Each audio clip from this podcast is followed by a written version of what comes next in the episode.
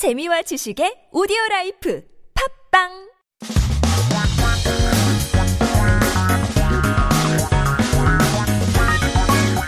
한국에 대한 최신 소식과 한국어 공부를 한꺼번에 할 수 있는 시간 Headline Korean. So keep yourself updated with the latest issues in Korea by tuning in to our show every day.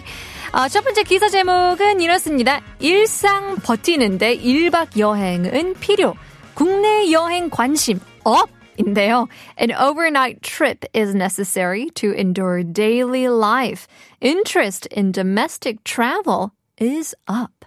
You know what? I think this has to do with our story. 너무 잡담을 너무 많이 해가지고 1박 여행은 필수! 라고 생각할 수도 있는 것 같은데요. We're talking about daily life. 일상 어, 생활이라고 하죠. 버티다. Something uh, about enduring. And so we talk a lot about, you know, 사회생활을 버티다 for people who aren't extroverts, you know, people who like to stay home and not talk about, you know, things that happen.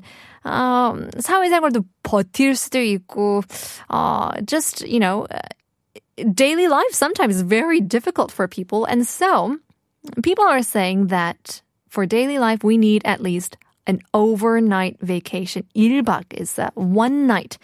We're talking about domestic travel here. 최근 성인 남녀 1000명을 조사한 결과 10명 중 9명은 일상생활을 버티는데 여행이 꼭 필요하다고 생각한다고 합니다. So according to a recent survey of uh, te- uh, 1,000 adult men and women, 9 out of 10 people think traveling is essential to endure their daily lives. I know what you're thinking. 그 한 명, 마지막 한 명은 누구야? right? Who is the last person that said it's not necessary? I mean, if we're taking uh, a survey, why not? You know, 10 out of 10. All right, so 9 out of 10 people say that we need a break uh, from daily lives. 또 76% 정도가 평소 1박 이상의 여행을 다니는 것을 선호한다고 하는데요. 96, I'm sorry, 66%의 응답자는 코로나19 장기화로 여행에 대한 이런 갈증이 생긴 것 같다고 합니다.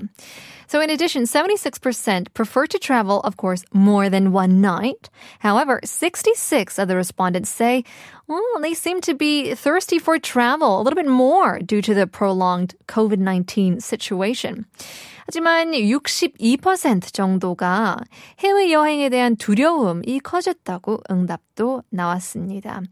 Uh, but of course, about 62% of the respondents said that their fear of traveling abroad has actually grown during this time. So, you know, as much um, as it is necessary, I would say, for our emotional and mental health to have a break every now and then and a change of scenery to head out. You know, 1박 여행도 얼마나 좋긴 하지만 hopefully we can, you know, have a time when we won't have to worry about traveling, whether within Korea and outside of Korea as well.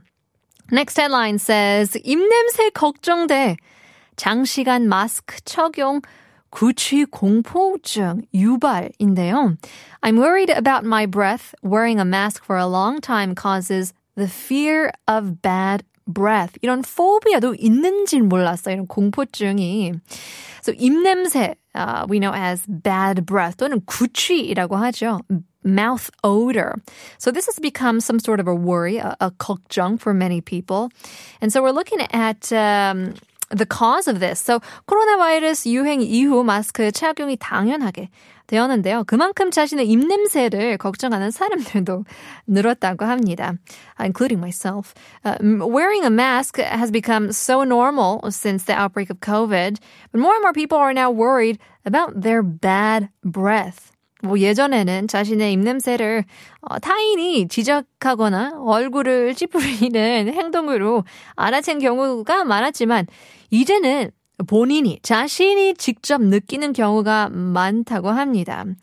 Um, you know, before people would often notice their, if they had bad breath, if uh, embarrassingly if somebody told them or had some sort of a face that would show that they do have bad breath. But now you smell it for yourselves.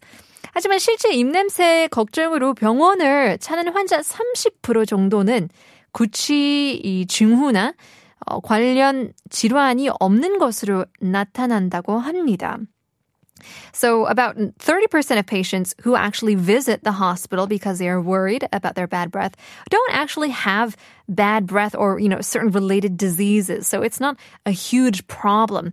최근 입냄새가 거의 없는데도 구취 공포증을 호소하는 환자들도 어, 나타나는데 과한 세정에 주의해야 한다고 합니다.